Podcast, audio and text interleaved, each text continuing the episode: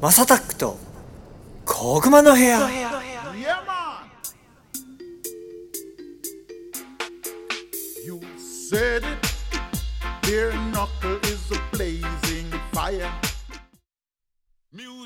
はい、皆さんおはようございます、こんにちは、こんばんは、お疲れ様です、おやすみなさい。ハイタイムズのマサタックです。この番組はですね、今注目されているトレンドやニュースなんかを取り上げて、毎回ポップにおしゃべりを提供していこうというものです。お手軽に聞ける長さくらいの配信をこれからもどんどんアップしていこうかなと思っております。はい、ということで前回に引き続きですね、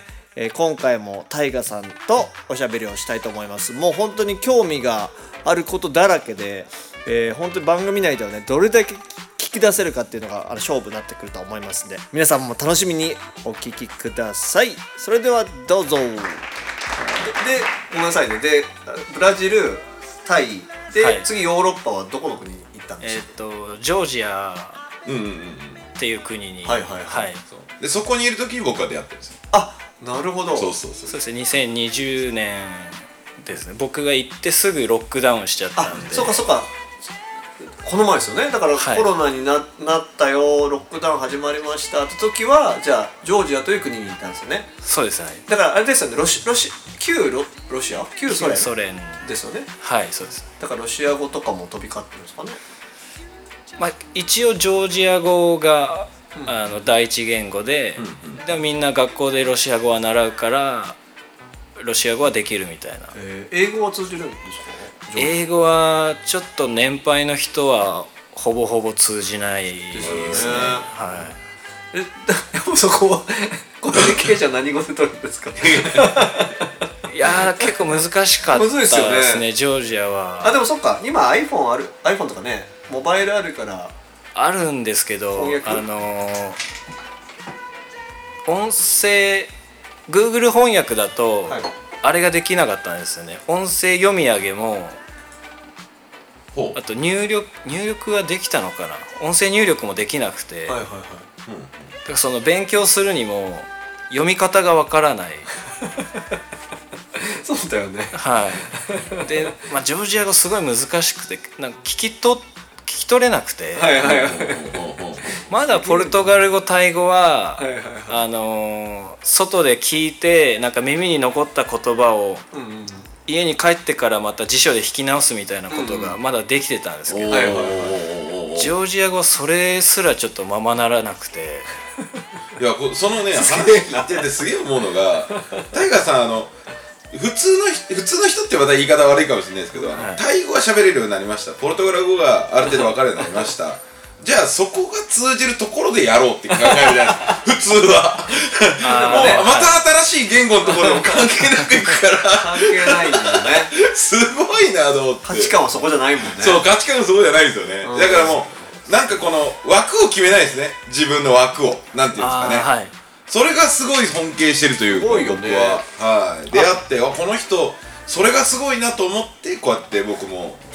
仲良くさせてもらってる。ゴッツさんとそのタイガさんの接点とか、その最初、じゃあファーストコンタクトは何ですか？ SNS ですか？クラブハウスです。あ、はい、クラブハウスですよね。クラブハウスです、うん、クラブハウスで、なん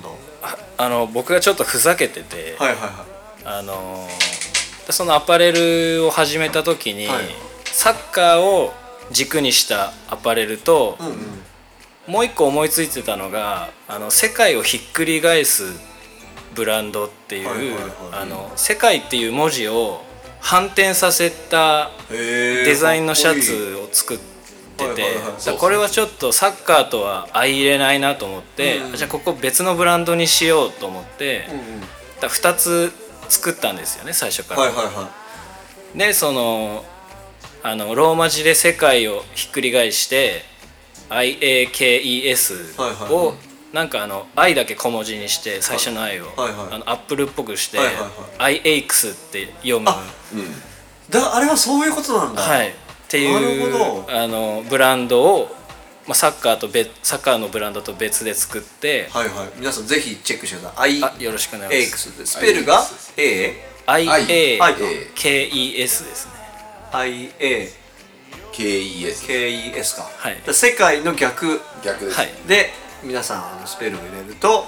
タイガさんのブランドが出てきます。これ購入はできるんですか、はい、普通に。購入も、はい、一応ウェブストア作ってあるんで。めちゃくちゃでもデザイン、それこそね、ベアナックルでも革命、そうですね、ロンティを前にちょっと企画で作っていただいたんですけど、はい、めちゃくちゃ可愛いし、デザインこれ誰がやってんのってゴッサン聞いたことあります。そうですね。で、なんか海外でサッカーやってる人がいまして、え、そんなつながあったっけみたいな。そうそうそう。あったんだって言って、うん、で、そっか、クラブハウスでそれであったんですね。そうですね。それで世界のひっくり返し方っていう、うん、部屋を作ってたんですよ。そう面白い。で、僕はそのシャツを着て、うん、ストーリー上げ、インスタでストーリー上げて、はいはい、でそのクラブハウス来てくれた人に、はいはい、ひっくり返し方知りたいですか、はいはい、ってちょっとふっかけて、はいはい、じゃあ僕のインスタ見てきてください、はいはい、っていう、まあ、遊びをやってて、はいはい、で結構反応が半分に分かれて。ああ、そういうことかよみたいな人と、うん、あ、これめっちゃ面白いって言ってくれる人がいて、でゴッツさんは面白いと思った、もう絶賛してくれて、でその時そのシャツも1枚購入していただいて、もうすぐ私買いますって即決してくれて、でその後あれですよ、なんかないんすかみたいな、他にないんすかみたいな話から、うんうん、こう今の T シャツ作る流れまでっていう話になりましたね。面白いっすね。タイガさんもね、僕のことを声だけで信用してくれてすごい時代だよね。そう今思うとね。そうだって T シャツ送られてこないかもしれないしね。だっていや、そう言うてもね。でも俺もそうだし、逆に言ったら俺も T シャツ送らすだけ送らして金払わないかもしれないじゃないですか。あ、それってね、どういうシステム？先に払うんじゃないの？いや、確か先に払いましたけど。先払いだよね、普通はね。確かそうですね。あの当時ってだって別に決済システムがあったわけじゃなくて振り込みだったじゃないですか。だから完璧に交渉だったと思うんですよ。そっか、ベースとかそういうオンラインショッピングを通してなかった。その時は多分通してなかった。その時まだった。あ、今はあるんですか？今ははい、ベースで作りました。皆さんベースでありますからね。もう一回言いますね。AIAKES。はい、なんだっけ、スペルもう一回。AIAKES。AIAKES ですよ、皆さん。まあ、タイガさんのSNS は概要欄に載っけとくんで。そうだね。で、タイガさんの SNS、インスタでそれこそリフティングとかしてませんでした？当時は。そうだよね。いや、オッツさんにね、見せてもらったことがあって、はい、で、だからどういうつながりなんだろうってずーっともんもんしてて、なんだろうみたいな。年齢も別にね、めっちゃ離れてる。めっちゃとか、まあ離れてるし、はい、コツさんのその広島の同郷の仲間でもなさそうだし、そうですね。いや、なんか生き方が面白い人って多分発想も面白いし最高だよね。いや、今も聞いてるだけで、じゃあ例えばじゃあブラジルの女性ってどんな感じとかもいろんな質問があるわけですよ。彼女できたのそこでとか、もう下世話な、もう下世話な会話でKW 社員さんに聞いたような質問とまた同じラップのこと聞けやじゃなくて、もうそっち系どうなんですかみたいな。いや、引き出しが絶対多いだろうなって僕はもう直感で思って。なんかいいね。で、ジョージアでプレーは実際じゃあしたんですか？ジョージアできました。試合でプレーもして、はい、でなんか僕調べてた情報だと、うん、ジョージアでサッカーした日本人っていうのはすでにいたんだ認識だったんですけど、うんうん、プロリーグじゃなかったみたいで、はいはいはい、じゃあプロリーグは初だった。日本初だったみたいで、いや、なんかいいなマジで。でもサッカーという言語を使って、はい、世界にその蹴り出していくっていうのはとっても素晴らしいですよね、うん、はい、だって言葉通じなかったら普通だったら俺ここ何したいってなるけど、サッカーというのがあるじゃないですか、はい、じゃあパスしようぜとかさ、じゃあここでじゃあワンツーでシュートで、でもなんとなくそれは言ってること言葉は分かんなくても、はい、そうだろうなっていう認識ができるじゃないですか、はいはい、サッカーやってるから。そうですね。だからそれなんかいいなと思っちゃった、はい、だからそれがない人だとなんか共通言語がないから、はい、なんかね、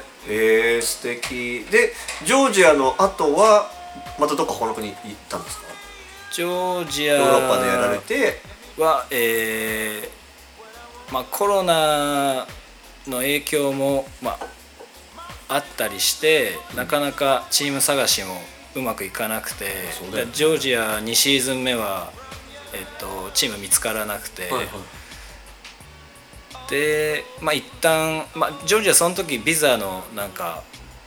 延長措置じゃないですけど、はいはい、もともとビザ1年くれるんですけど、はいはい、それもコロナで帰れない人がいるっていうので、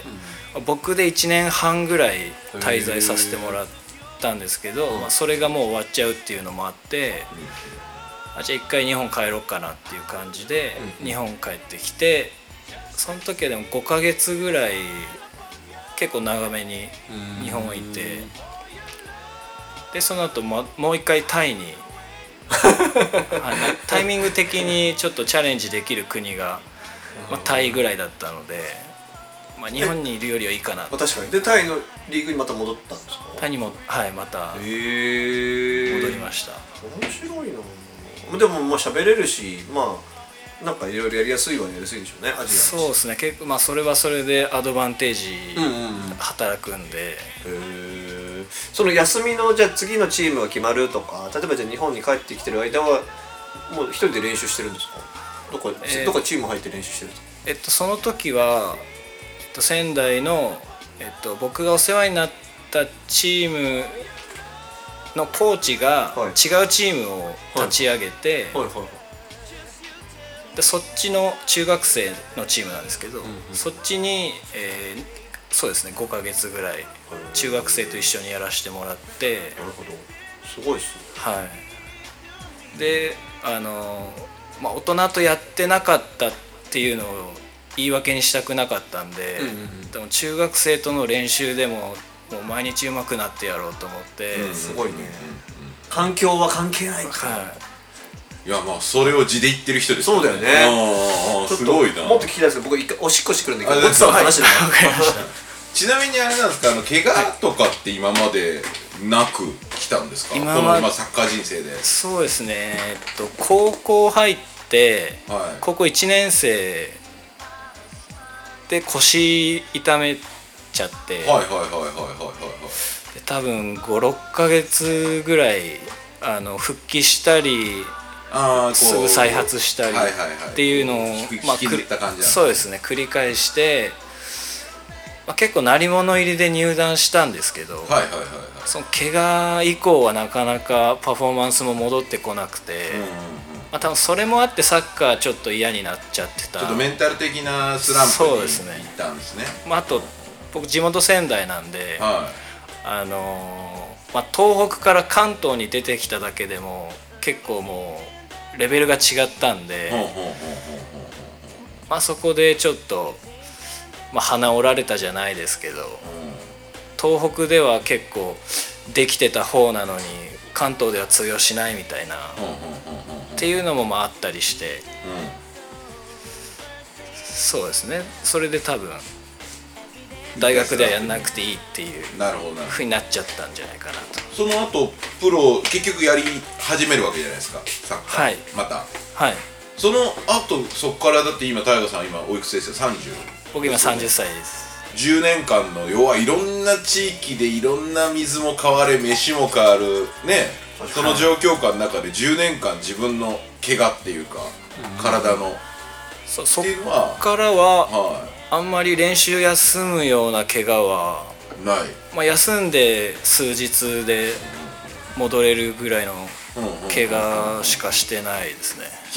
腰はあれですか、やっぱりもうその再開してからは腰の再発みたいなのはなかった？腰の怪我のそうですね、まあ、半年ぐらいで、まあ、もう再発しなくなって、うんうんうんうん、って感じですね。すごいですよ。いや、それはなんかあれですか、やっぱり自分の中で気をつけてることってあるんですか？例えばその怪我しないためにみたいな、うん、まあ、中学生の時は結構ストレッチとか頑張ったんで、うんうんうん、まあ、今でもその貯金で普通の人よりは柔らかいっていうのは、やっぱ子供の時っていうかちっちゃい時のストレッチが効果的だった？そうですね、まあ、今もそれは多分影響してるんじゃないかなって思うのと、あとプレースタイル的にもそんなにボールを長く持つタイプじゃないんで、コンタクトっていうのがあんまりそうですね、あんまりそうだよね、ぶつかるもんね、サッカー、うん、そう、はい、であんまりかなりぶつかります、はい、ボール持ちすぎると、うんね、相手がこの野郎ってくるんで、うんうん、調子乗んなよってくるんで、特に日本のチームじゃないから、日本ってあんまりこう、もう僕のイメージですよ、うんうん、その個人プレーがガンガンこうコンタクトが強いイメージがないんですよ、うんうんうん、海外なんかもすごいですよね、やっぱり。そうですね、海外ブラジルなんかひどかったじゃないですか。そうだね結構でもブラジルって長くボールを持つ人が多いイメージなんですよ、はい、選手が、はい、みんな大体うまいし、うまいしね、だから引きずり下ろし方もやばいじゃないですか、あいつらってドーンみたいな体がでヨーロッパとかも、それこそジョージアとか体多分でかいから、でかいですよね、ジョージアでかい人多いですね、ですよね、はい、ってなるとぶつかられたらだって一瞬で怪我でしょ。だからそういう意味で言うと、やっぱそういうなんていうんですか、プレースタイルもそう相まって、まあ怪我せずにっていうか、まああれですかね。だと思いますね、多分リスクはちょっと減るんじゃないかなと。はい、でも自分の中でうわこれやばいなっていう経験もなく、こうあで思ったよりも大丈夫だったみたいな感じの経験はないですか。ああでも怪我したかなと思ったけどしなかったみたいな。あでもそういうのは結構多いですね。あじゃあもうやっぱりそのストレッチ、幼少期のストレッチともともとの体がそうだね強く産んでもらってるんですね。じゃあやっぱお母さんすごい。リトルフロムキックザカンクルービリックキックしてぶん殴るベアムナックル。でも生まれた時は、はい、僕なかなか出てこなくて、難産、はい、引っ張り出されて、それで僕脳に障害持って生まれてるんで、マジ？そうなんですか？はい、全然わかんないですね。だから走れないって言われたらしいんですけど、その話は知ってるわ。最初？はい。脳なんですか？はなんか体かと思ってましたね。脳ですね。走るっていうそれがわからないと思うのかな。どういうことなんだろうね。走れないって、まあ、多分なんか運動系の、多分機能っていうか、内出血ですかね、はいはい、脳内出血が、あじゃあ激しい運動するとそういう風な、いやなんかまあ立てる歩けるができればみたいな言い方されたらしくて、相当ですね、それはそれで。多分僕んちは両親医療従事者だったんで、はいはいはいはい、だからその問題がある場所も分かってましたし、それによって何ができないかも分かってたんで、それを鍛えるリハビリっていうのを、まあ、寝返りから教えたって言ってたんで、すごいっすね。でそれででもそんな障害を抱えていたであろう状況だったのは親の愛というか、それでリハビリを経て今はサッカー選手として世界を回ってるわけじゃないですか、はい、すごいね。なんかそれだけでももう本ですよ、一冊の。そうそうそう、まあ、よく言われるんですけど、面白い、絶対本になると思う。でもお母さんに言ってもらった方が僕が書くよりは育て方なるほどいや両方じゃない。お母さんの意見も大事だけど、実際その世界でさ、こうやってまだだって聞きたいことは、例えばじゃあ、女性事情とかどうなのよとかやっぱり聞きたいわけじゃないですか、リスナーの皆さんがね。まあまあ、その辺は多分NG 入ってますマネージャーから NG 入ってます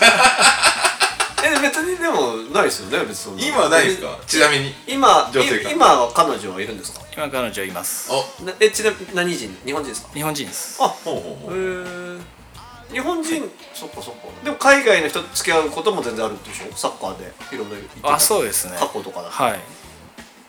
ちなみにどの国の女性と付き合ってたのとか言っていい範囲で聞いていいですか？はい、タイ行った時は、はい、タイ人の女性と、はい、あ、そうか、タイ語喋れるっすもんね。はい、まああとそうですね、まあ、彼女を作って勉強するっていう、皆さん聞きました、これがね、言語の一番早い、まあそうそうね、近道ですよ、本当ですね。だからそのカメルーン人の選手は、彼女いっぱいいて、ああ、なるほどなるほど、はい、しょうもねえやつだなマジで。ああ、でもね、人としてはいいかもしれないですね。喋れるようになりますから。まあまあまあまあ、一番。いや、でゴッツさんもだからさ、はい、ちょっとよくポッドキャストの話けど、英語俺は勉強したいっていうずっと言ってて、はい、うん、作ればと。はい。そうですね。絶対そうだよね。まあ、もう別に誰に怒られることもない。まあだから今そこ触れるかどうかね。まあいろいろありまして。いろいろありまして。で今はちょっとたまたまなんですけど、ちょっと今、はい、動きやすい状況なので、まあだから作りね作ってもいいですよね。誰かいないですか？アメリカ人とか英語圏の友人でゴッツさん。どういう話してるんですか？日本に友達あんまりいないんで。そっかそっか、はい。海外だったらいそう。海外は結構そうですね。あ、でもそれこそじゃあそれこそブラジルだったりとか、はい、ジョージアだったりとかタイとか、はい、まあそういう国にも友達もいるんでしょ今も。友達います。はい。素晴らしいですね。ちなみに次狙ってる国とかってあるんですか？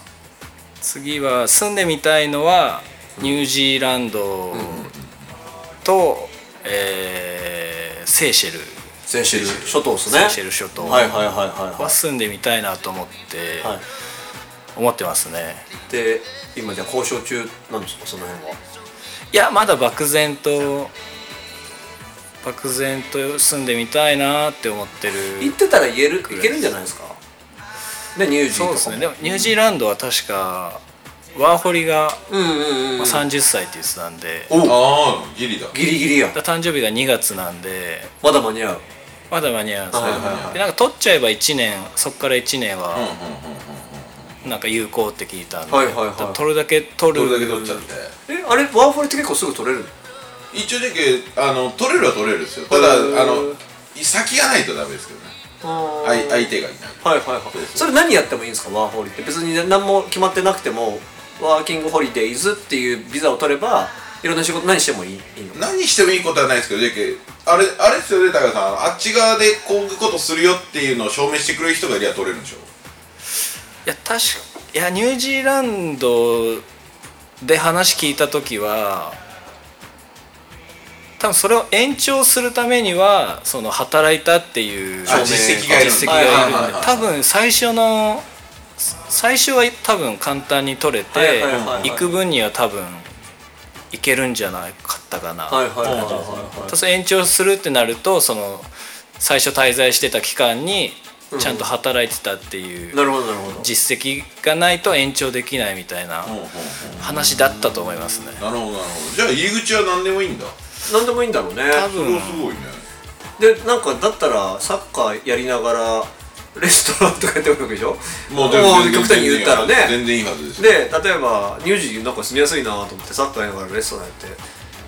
って、でレストランの方でねビザ申請しちゃって取っちゃったら、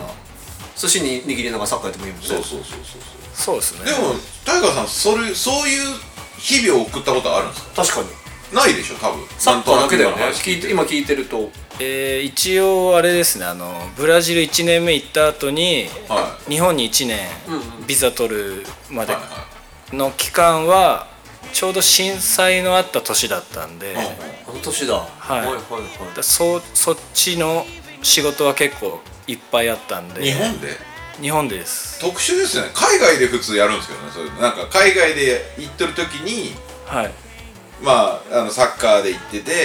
まあ、ちょっと給料少ないからバイトしてみたいなのはありそうなんですけど、はい、そういう経験はないですか海外で？そういう経験海外ではないですね。すごい。あ、じゃあもう全うしますね。すごいね。サッカーだけだね。すごいな。そうですね。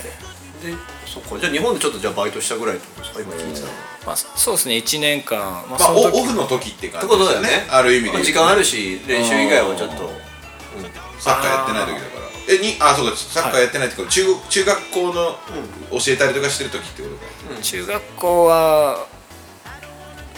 あんま教えるつもりでは言ってないんですけど。あ、そうなんですか。はい。自分が練習する。そうですね。なるほど、なるほど、なるほど。面白いなぁ。すげえ。いや、なんかわかんないですけど、これちょっともうちょっと最後の質問っていうのも変なんですけど、今後、はい、なんか僕の中でもなんか自分でどうしていきたいとかってあるんですか？そうですね、まあ、日本には住みたくないと思ってるんで、どっかの国で、そうですね、生活したいと思ってるんで、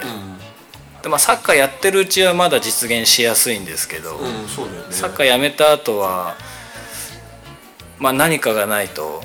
うん、サッカーに代わる何かがないといけないんで、うんうんうん、まあ、それは探さないなと思いつつ、デザインとかはもっともっとやっていこうみたいなのはないですか、モチベーション。でも今のところはうん、楽しくできてるんで、うんうん、まあ、それがもうちょっと形になったら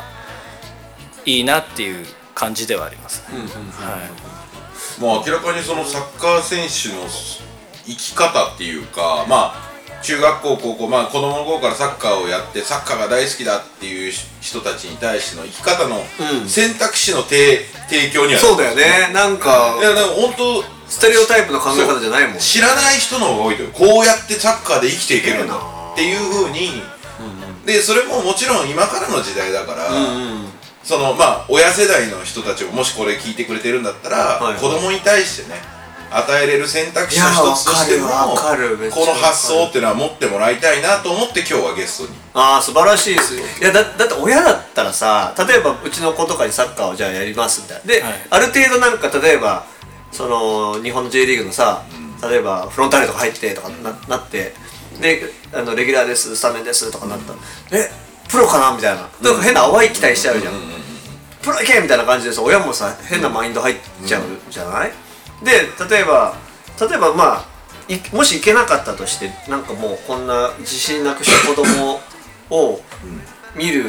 よりもっとサッカー、せっかくサッカーを覚えたんだから、じゃあサッカーを使ってもっとなんか自由に生きればいいじゃんっていうのを、うん、多分タイガさんはそうなんかもう自分の行動で示してるよね。迷いもなく、本当の意味でもこれがグローバリズムの利点なんですね。素晴らしい。本当の利点がこれだと思うんですね。世界に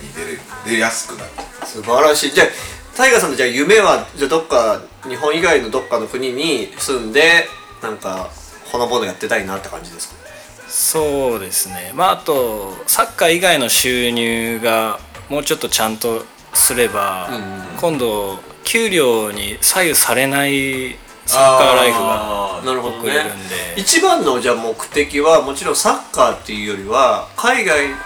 を転々とその住むっていうのが結構メインですかね。どっちだろう、モチベ的に。そうですね、海外に住みたい、そういうことですよねっていうのが、そうですね、そのためのサッカーって、そのためのサッカーだもんね。だから面白い、サッカーをツールだよね。そうだから最初はサッカーをやりたかったんですよね、うんうん、だからそれがある程度やっぱその自分の中で そのスキルになって変わってきて、やりたいことがスキルになってきた時に、面白い、そのスキルを今度また違う夢っていうか目標に向かって使うっていう、面白いな。ある意味でキャリアアップですよね。キャリアアップの形としては、いや、なんかそれなんかアーティストの人でもさ、うちらみたいなさ、うん、あれでも同じようなことが言えるかも。そうだからそのサッカーみたいにそんな世界でできる人ってまあもうほとんどいないと思うんですけど、アーティストの場合は、うん、言語も喋れないとあれだしとか、なかなかむずいと思うんですけど、ただでも例えば歌がめっちゃうまいとか、はい、ってなったらどっか他の国に行ってもね、こいつめちゃくちゃ歌がうまいからさみたいな、じゃあなんかバーでなんかライブやるときじゃあいくらか払ってよとかさ、なんか少しのお金だけど生活できるかもしれないじゃない、うんね、実際それタイでやってる人がいて、うん、で歌を教えるとかさ、うん、そんなのやってる子がいて、もともと日本でデビューしたかったんだけど、はいはいはい、ダメで、で結構もうちょっとメンタルもやられてちょっと病気になって、でその旦那さんがタイに住んでる人だったから向こうに行って、はい、子供たち歌を教えて、ね、元気になって生活してる人がいるんですよ、うんうん、だからなんかそれにもしかしたらすごく近いのかなと思って、うん、で今すごいハッピーだし、うん、まあ今タイって場所を見つけたからいいけどね。でタイガさんの場合はまだ探し途中の気がするから、うんうん、サッカーという世界スポーツでいろんなとこにね、行けるすごい幸運なポジションにもね、うんはい、あると思うんで、じゃあそうですね、はい、僕も一個だけ質問いいですか、最後に。はい、すいません、ちょっと長くなっちゃったんですけど、タイガさん今までこう世界転々としながら、はいまあ、生きてこられてと思うんですけど、はい、改めてその生活を通した上で日本のいいとこ悪いとこって自分の中でありますか？そうですね、とか日本がこうした方がいいのになって思うことでもいいです、うんうん、ここはいいけどここはこうした方がいいよとか。そうですね、難しいですね。でも今回帰ってきて、うんうんうんうん、ちょっと日本の物価安いなって思っちゃいました。ああみんな言うよね、はい、みんな言う。空港からスーツケース送ったんですけど、うん、成田から仙台まで17キロのスーツケース2000円で送れちゃったので、こんな安いんだと思って、うん、それはジョージアとか例えばでもし仮に送ったとしたらもっと高いですか？ヨーロッパ高そうなの。まあ、いやでも多分郵便自体は多分そこまでだと思うんですけど、うん、17キロですからね。17キロもう5000円ぐらい覚悟してたんで、うん、じゃあもう倍ぐらい。そういう意味で言うと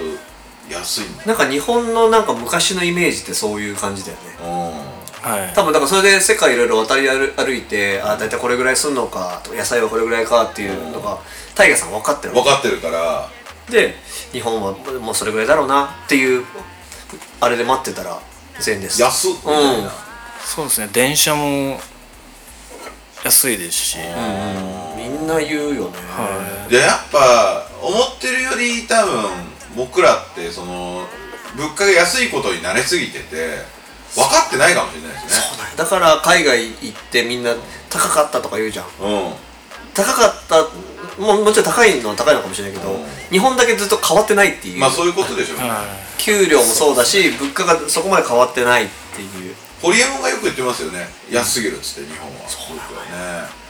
でもあんまり高くするとさ給料も上がんなかったら生活できないよね、まあ、みんなね。いや、いやいや貴重な意見ありがとうございました。あれ今後のじゃあタイガさんのそのスケジュールだったりじゃあチェックはじゃあ SNSですかね。はい、そうですね。どっちかってツイッターとインスタとはどっちがいいですか？ツイッターはろくなことつぶやかない。じゃあインスタグラムですかね。そうですね。概要欄に貼っておきますので、ね、はい、皆さんぜひタイガさんの、はい、お願いします。ブランドの方もね、はい、AIAKES の方も皆さんチェックしてください。よろしくお願いします。AIAKES とあとガンドゥーラっていうサッカーを軸にしたアパレルもあるんで、はいはい、あとはあれですね、そのこれを聞いてる方実は海外の人もちょっといるので、うちのチームに呼びたいですみたいな人ももしいればぜひ、はい、ぜひね問い合わせしてもらえれば、はい、僕が代理になりますからその場合はいけるしね言葉喋れないけどまあボディーガードになりますので乗りに行きますから頼もしいですねということで今日のゲストはもう世界もう地球の歩き方ですかね、まあ、地球の歩き方、もうサッカー界の地球の歩き方タイガさんでした。ありがとうございました。はい、ということでタイガさんでした。ですね、もうすごいですね。もう体験が素晴らしいし多分これからもどんどんもう想像がつかないような体験をしていくんだろうなと思うと生きてるのもねなかなか楽しいですよね。まあ本人はめっちゃ大変なこともいっぱいあるんでしょうけども本当に何かが嫌なことがあったりとかする時の捉え方っていうのはすごい重要なんだなって思ったりもしました。僕は個人的にはね。はい、ということで今後も次々に配信していく予定です。毎日の通勤通学時間、家事の合間、休日のブレイクタイムなど少しの時間にでもちょこちょこ聞いてもらえたら嬉しいですということです。ということで今回はタイガさんに出ていただきました。ゴッツさんもありがとう。皆さんありがとうございます。